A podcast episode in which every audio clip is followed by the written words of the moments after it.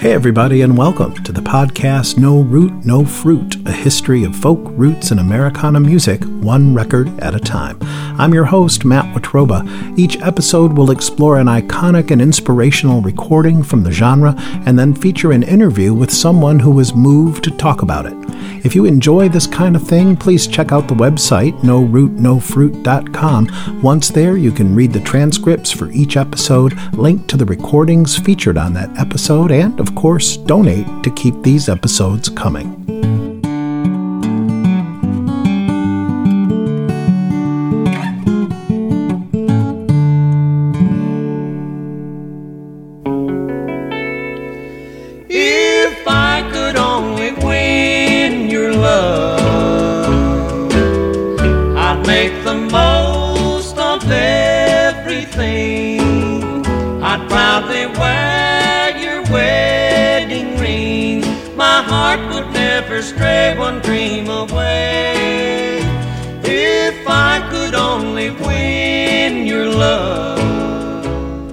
That sound. The sound of two voices singing in close harmony, weaving in and out, one voice taking over where the other leaves off, blurring the line between the melody and the harmony. This is an essential sound in roots music. It's a sound that has endured since the beginning of recorded music. That was Charlie and Ira Louvin, the Louvin brothers, recorded in 1959. They most likely learned this from a combination of the shape note singing they heard in church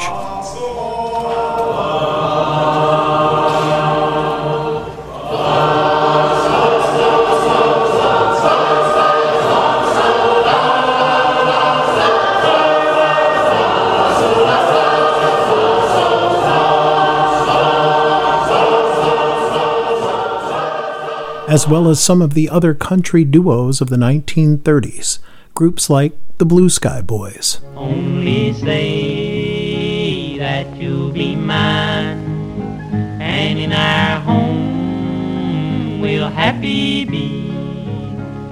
Down beside where the waters flow, down on the banks of the Ohio. Or the Delmore Brothers. Hard love papa can't stand his ground. He was a good papa, but he done gone down. Lord, Lord, got them Brown's Ferry blue. Hard love papa standing in the rain. If the world was corn, he couldn't buy grain. Lord, Lord, got them Brown's Ferry blue. Or the Leatherman Sisters. When we're inside the gates of pearl, we'll learn a lot of things. We'll have a heart that's made of gold, perhaps a thousand strings. We'll sing and shout and dance about the land, we'll dry our tears. We'll have a grand homecoming week, the first in thousand years. Those were all examples of blood harmony. Sisters singing with sisters, brothers singing with brothers, a sound that is near impossible to replicate unless you've spent your whole life hearing each other's voices. Oh, when I see that southern moon, I want to croon a lonely tune. I want to meet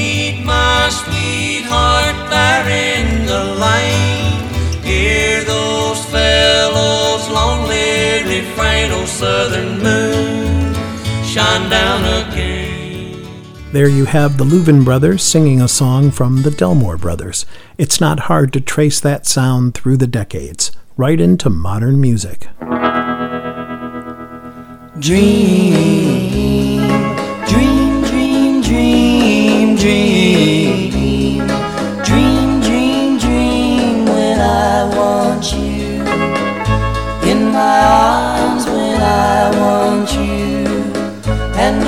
charms whenever I want you. All I have to do is dream. Dream, dream, dream. If I give my heart to you, I must be sure from the very start that you would love me more than her. I trust in you. Oh, please. Tonight I'll sing my songs again, I'll play the game and pretend. Mm. But all my words come back to me in shades of mediocrity, like emptiness in harmony. I need someone to comfort me. Homeward bound. But you don't know never will hurt you. Don't you know? Know that I used to pray like all the others on what you never will. Honey, won't you? Honey, please hold that honey still. Honey, won't you? Honey, please hold that honey still. Honey, won't you? Honey, please hold that honey still. Starting with the Everly Brothers, we moved on to the Beatles, of course, and then Simon and Garfunkel, and we finished off with the Milk Carton Kids doing Honey Honey, recorded in 2013. So, why am I playing all this music from the early part of the last century when the subject of this podcast was an album released in 1996? Because it was this combination of voice and style that inspired Gillian Welch to write the song that ignited her career. Here are the Stanley Brothers singing I'll Not Be a Stranger, recorded in the late 1950s. Through the years, through the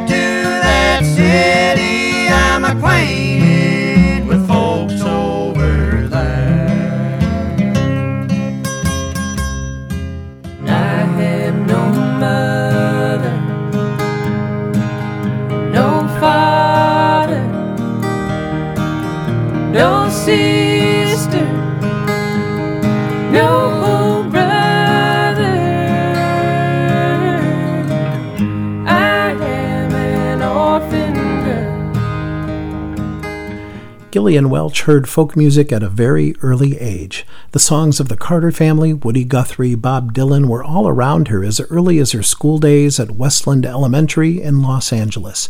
She even performed some of them.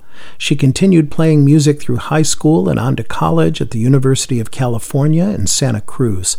Her interests widened to include goth and psychedelic surf music. Her roommate in college introduced her to the music of the Stanley Brothers. This was the moment she, quote, found her music, unquote.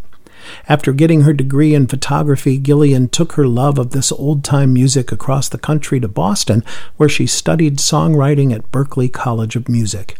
It was there, auditioning for the only country band at the school, she met her musical partner, David Rawlings. Sweet tooth, crying shame. The sweet tooth, shame. Sweet tooth, shame. Gotta feed the sweet tooth ten times a day just to hear the wind blowing on a windy day. Gillian and David ended up in Nashville, where they continued to write and perform, and, as one does in Nashville, surround themselves with creative people. In my experience, people move to Nashville not just to get famous, but to immerse themselves in a community of folks who are devoted to the craft of singing and writing their own songs. Sure, there's lots of people there trying to seek fame and fortune, but the majority are creative people living and writing in a community of creative people. It's also not an easy place to make a living as a musician.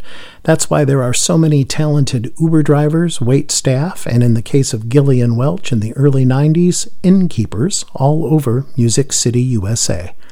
While on her commute one morning, she was listening to a recording by the Stanley Brothers. Gillian challenged herself to write a song that would fit that style. What emerged that day was a song that would change everything for her and her musical partner.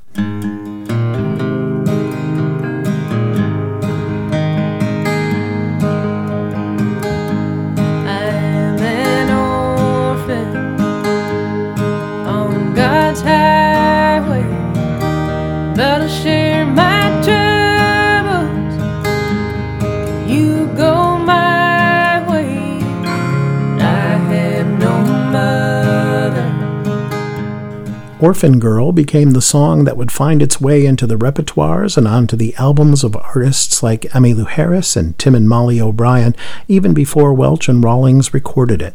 It also opened doors to publishing deals and cleared a path to recording their first record in 1996, Revival. Come on down and see us in Nashville, Tennessee. The genuine countrified music city full of pride, southern friendly, starry-eyed, home of country, true and tried. This is where it all began, from the Grand Ole Opry to Opryland.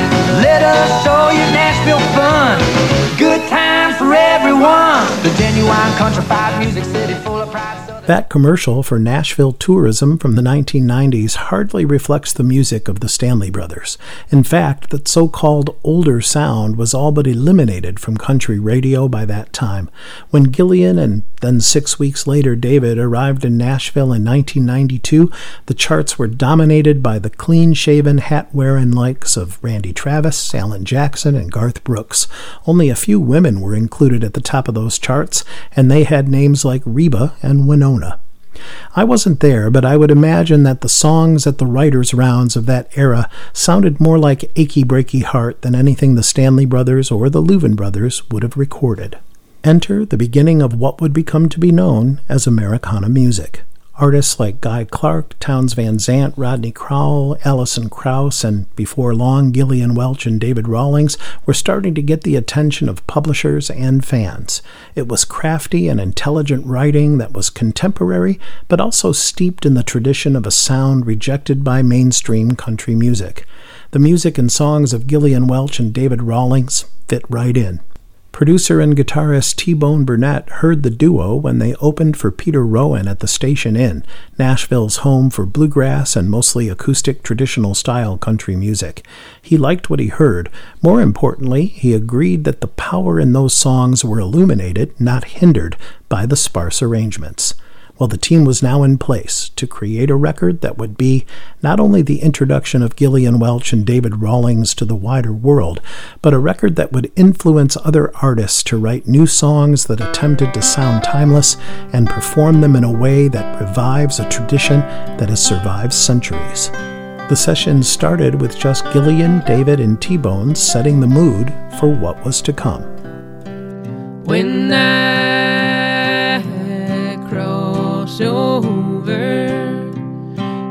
will shout and sing.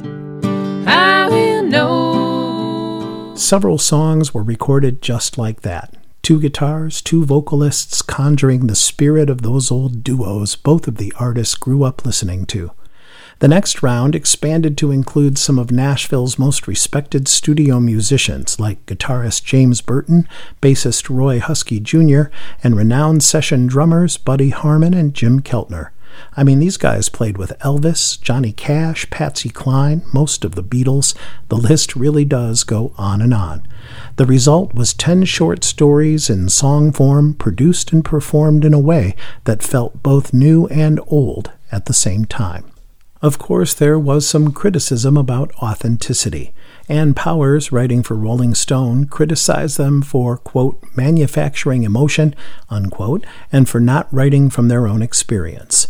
We'll address some of that later when I introduce my guest for this episode, but let me say now that it seems like manufacturing emotion and writing outside of yourself is part of the job of a songwriter.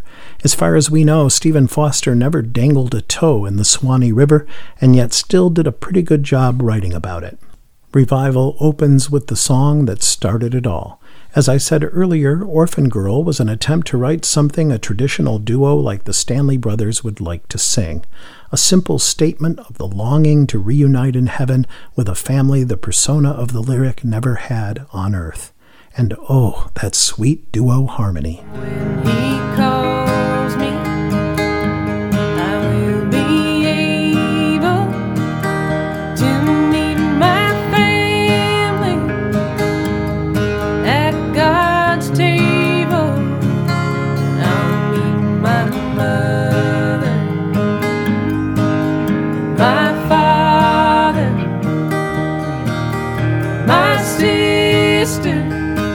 I don't know about you, but I can imagine the Stanley Brothers version of that song without any trouble at all. The next track, Annabelle, is a heartbreaking tale of a mother in the Dust Bowl era wrestling with hardship. At least 20 acres and one ginny mule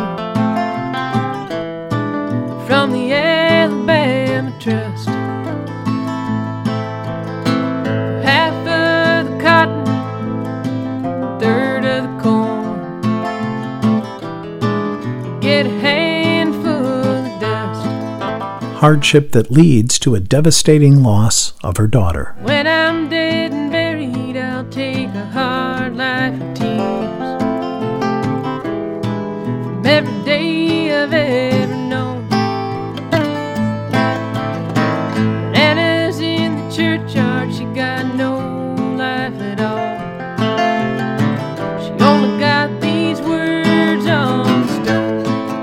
and yet somehow still holding on to what's left of her faith.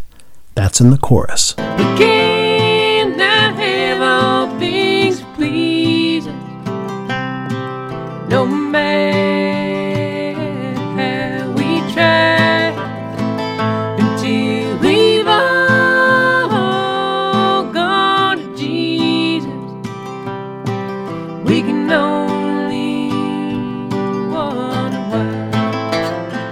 These first two songs might set you up to think that this whole album is a fresh revival of old sounds and old themes only. Well, that's quickly dispelled with the aid of distorted electric guitars and a song about a muscle car driver and a stick up on the side.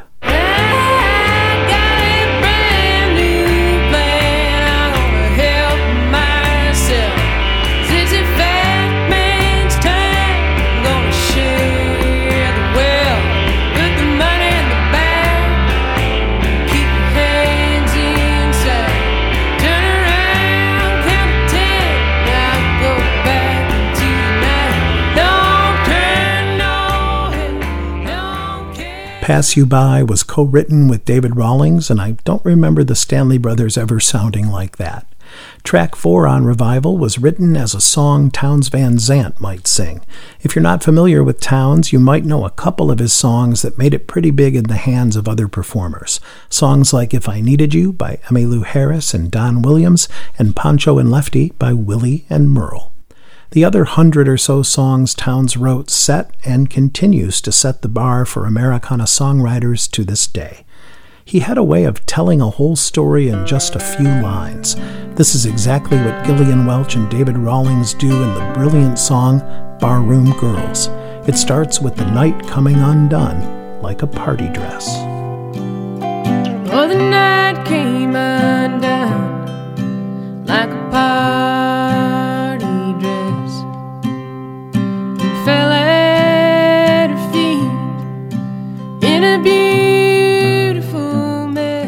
A deceptively simple song lasting just over four minutes about a girl going to bed and then getting up, brilliantly written to allow the listener to fill in the rest of the 400 page novel. Now she rolls to her feet she can't sleep no more. Looks at her clothes lying out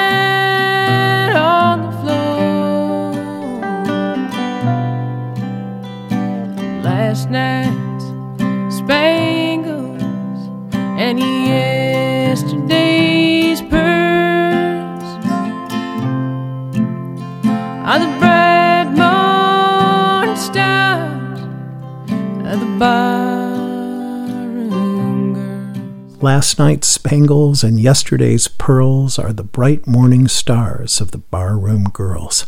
I think Townes would approve. Next up, it's another short story in the form of four verses and a chorus, another co write between Gillian and David. One More Dollar tells the story of a young man leaving his family to pick fruit as a migrant worker, just trying to make that one more dollar before he returns home for good. How does it turn out for him? Well, you should probably be detecting a pattern by now. No work, said the boss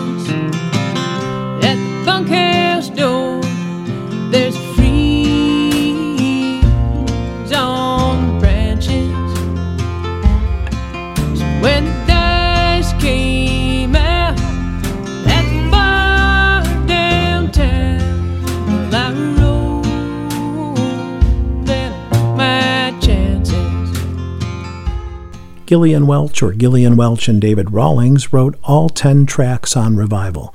I say this because the next song, By the Mark, sounds like it's been in the tradition for a hundred years.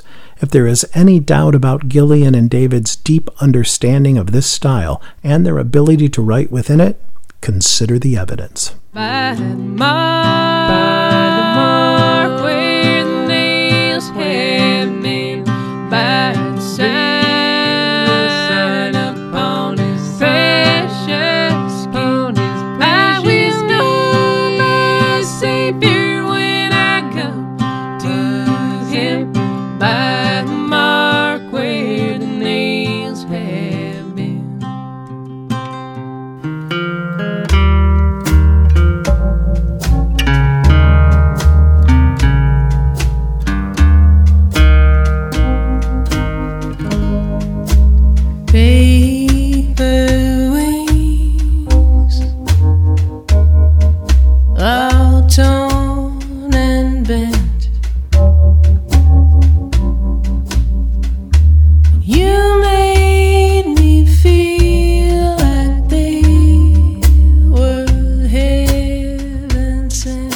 Paper Wings is a song that simply casts a spell. It's no surprise that the drums on that song were played by the same guy who played on Patsy Cline's version of Crazy, Buddy Harman.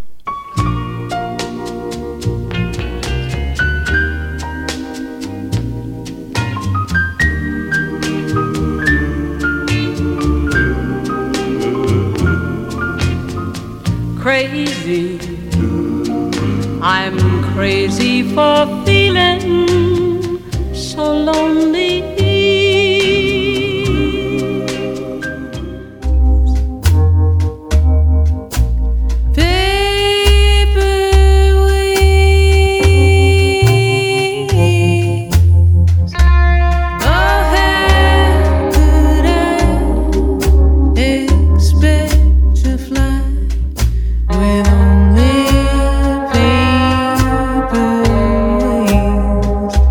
Oh, the subtle switch from the acoustic archtop to the electric guitar, the perfect amount of effects on the voice to make it feel old and new at the same time.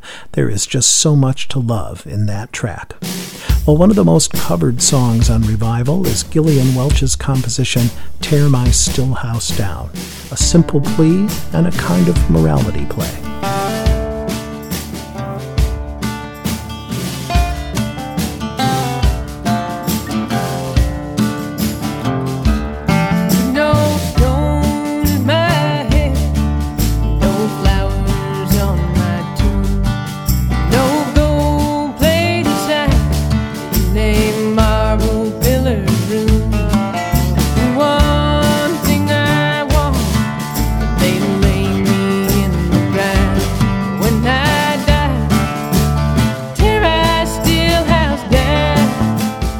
It occurs to me that I haven't said nearly enough about the guitar playing of David Rawlings. His search for the perfect acoustic guitar for these sessions landed him on the thin, tight sound of an archtop. His fluid, melodic style is perfect for these arrangements. The guitar lines he plays often become like a character in the song, like the brilliant little lick that should and does evoke a flower, specifically an Oconee bell.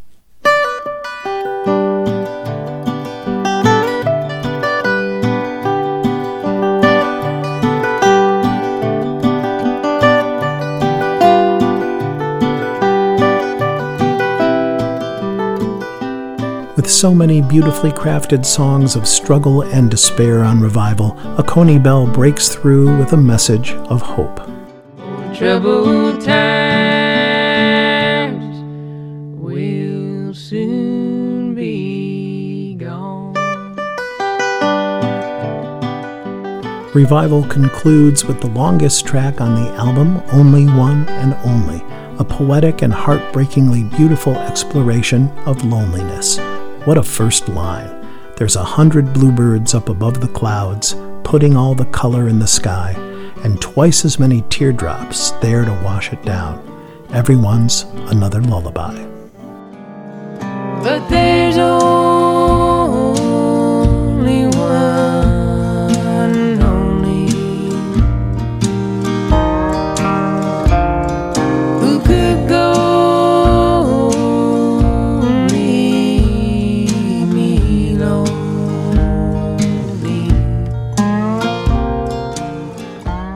I picked Gillian Welch and David Rawlings' revival for the podcast because there was nothing like it before and it influenced so much of what came after. The style, the writing, the guitar sound are now woven deep into what we think of as Americana music.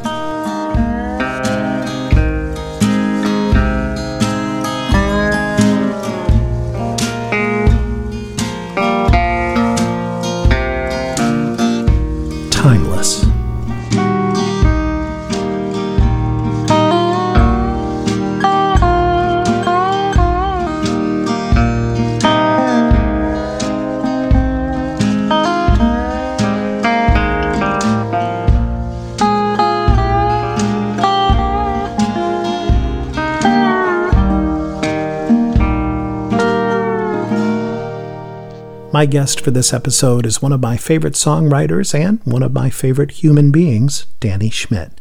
Danny's deep insights and thoughtfulness show up in everything he writes, prompting the Chicago Tribune to include him on their list of the 50 most significant songwriters in the last 50 years.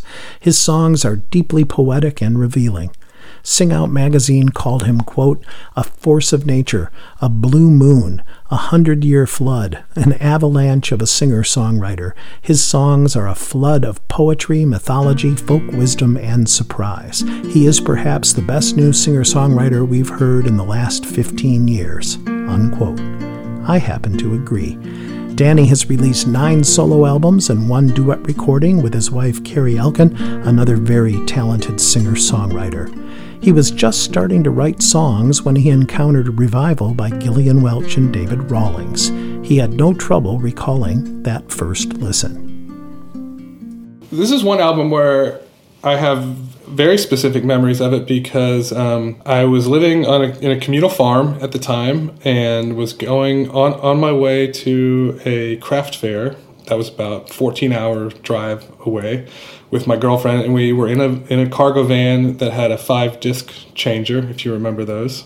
And so we could only pick five records and i picked a couple she picked a couple and i think we probably had some consensus pick in the middle. And this was one of the records she had she had pulled. I had never heard of gillian welch. One thing that all of my favorite records seem to have in common is that i don't seem to like them straight away. Or or I, not that I dislike them but they don't really click with me. But given that we had basically 28 hours of driving over the course of a, of a week I heard this one you know probably more than a dozen times and probably about take 6 or 7 into it. I'm singing along with everything. It's deceptively brilliant writing. It's it's so elegant that it sounds it sounds kind of timeless in this kind of unimpressive way. It's not all this flowery language. It's just so perfect that you almost don't notice how elegant it is. And but by listen six or seven, I was noticing just how perfect the language was.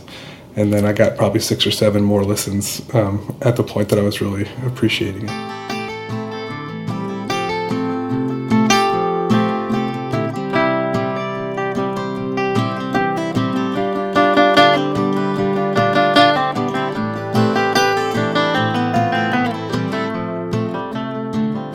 And at the time that I got into this, I just started writing, so I probably had some amount of awareness about the craft that was going into these things. I had written enough songs, probably at that point, probably a half dozen songs or something, enough to know how hard certain parts of the process are, enough to appreciate how well she had pulled it off. There's such a consistency, and she was kind of writing.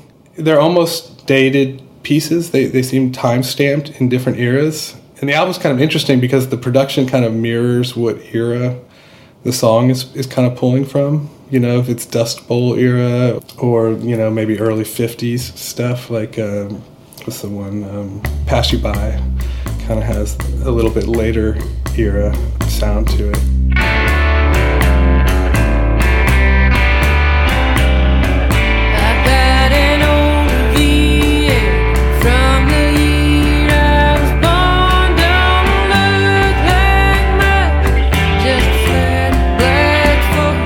And she she really chooses her language from the era of the melody and the style that the songs are pulling from. I asked Danny Schmidt to comment on the criticism that surfaced at the time about authenticity and appropriation. Yeah, it's tricky. I understand the concept of appropriation, but I also know that everything that we create, that nothing gets created out of a vacuum. We're all kind of building on traditions and I don't know how you define it. I know there's kind of a line that sometimes it falls on one side or the other of that line. It feels like you didn't add enough of your own bit to it to push it past appropriation into kind of homage or whatever.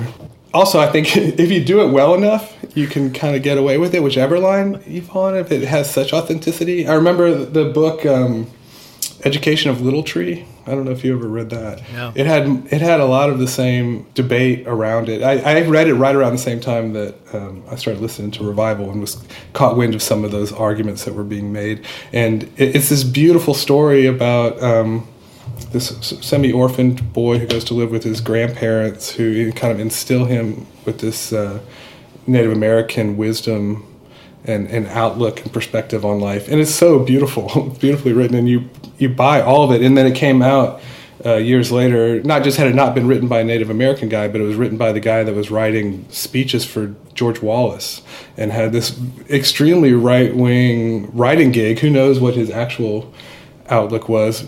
But then so did that knowledge then make the book less beautiful and inspiring and you could argue argue that for days I, I still thought it was great and when people were kind of debating whether a upper middle class girl from California could wear a hand stitched dress and sing songs that sound like they weren't even written by anybody they were written by a tradition from a group of people Right. in you know 1910 I just kind of fell on the side of this stuff's so good. A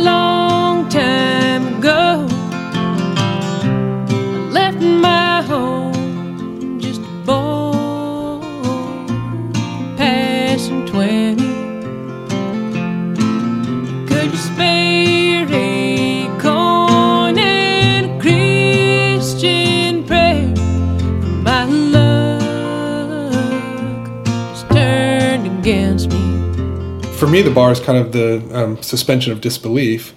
If I'm into the third verse of the song and I can picture the woman in Depression era Oklahoma who had written this thing and I'm still there with her, then the song's working. If at some point in the middle of the song it's like, ah, no, this sounds like 1996 a girl from from California playing a character really well, but playing a character. And this this album, there's very few moments of uh, breaking that suspension of disbelief. I think there's a self consciousness about that issue of appropriation in the production because I, I I walked with this album a couple times this week, listened to it really carefully, and one thing that's kind of interesting is the the songs that seem kind of the oldest and the most timeless and most sort of out of the tradition. I don't know if they recorded them around a single mic. They certainly mixed it in such a way to give that it's very mono. It's both of them kind of together. The ones that are like that, T-Bone seemed to add little touches to remind us that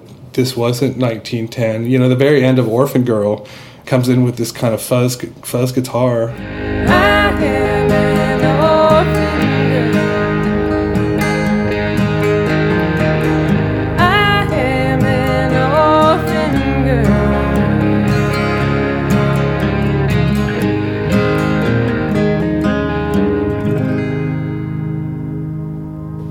Up till the guitar, the electric comes in, you know, it could just be a remastered Alan Lomax recording for the the soundscape of it. Um, same same with uh, uh, by the mark.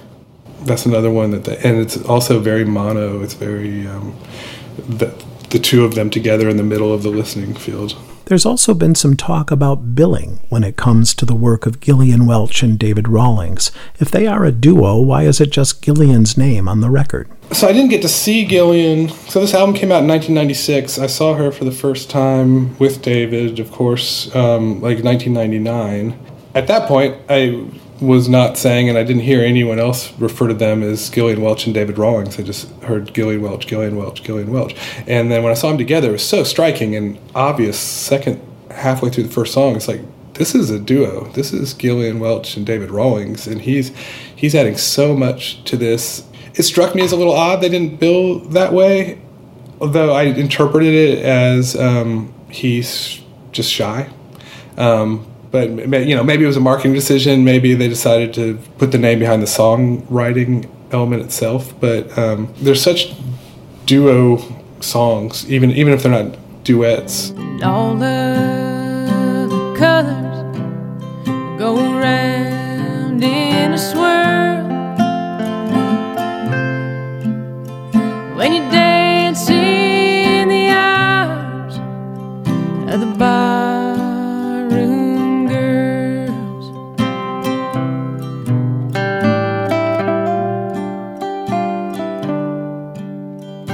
of my favorite songs on the record is uh, um, "Barroom Girls," which is absolutely like a duet with her and the guitar. He's almost almost replying to her lines, but also kind of illustrating her lines musically. She would sing this kind of little lament, and then he would he would fill the hole after it with kind of the musical equivalent of what she had just sang.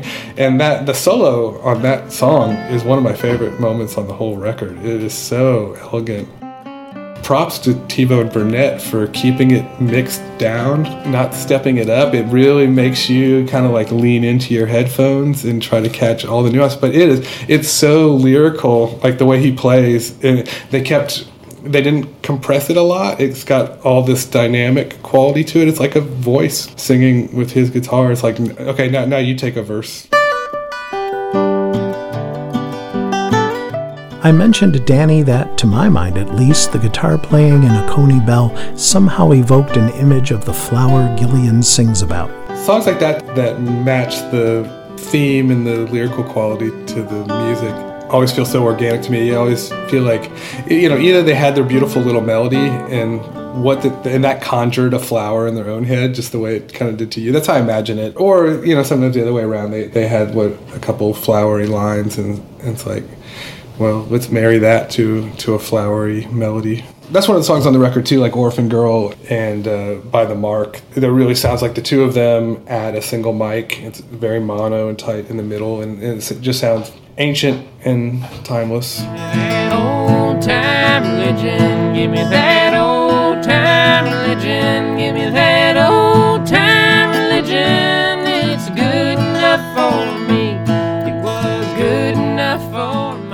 As I listened to Revival, I kept wondering if they ever considered reviving an actual song from tradition to mix in with the originals.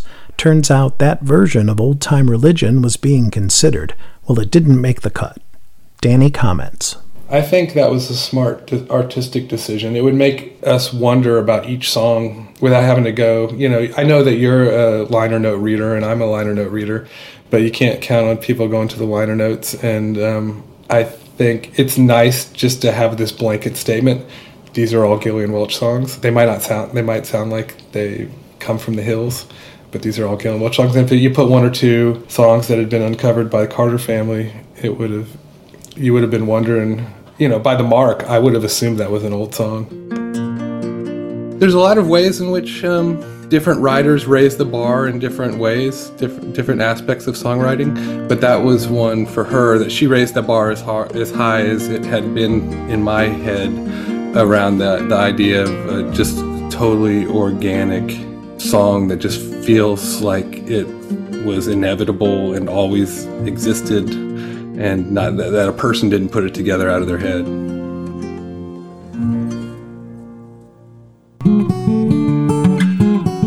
No Root, No Fruit is written, produced, and hosted by me, Matt Watroba. I absolutely love researching and putting these shows together, but as you can imagine, it's quite a bit of work. Your support is needed to keep these shows coming your way. Please check out the website norootnofruit.com to leave comments, read more about the albums and the artists, follow links to the recordings mentioned, and most importantly, make a donation. If just a small portion of you do that, we might be able to keep this ad free. Thanks so much for listening.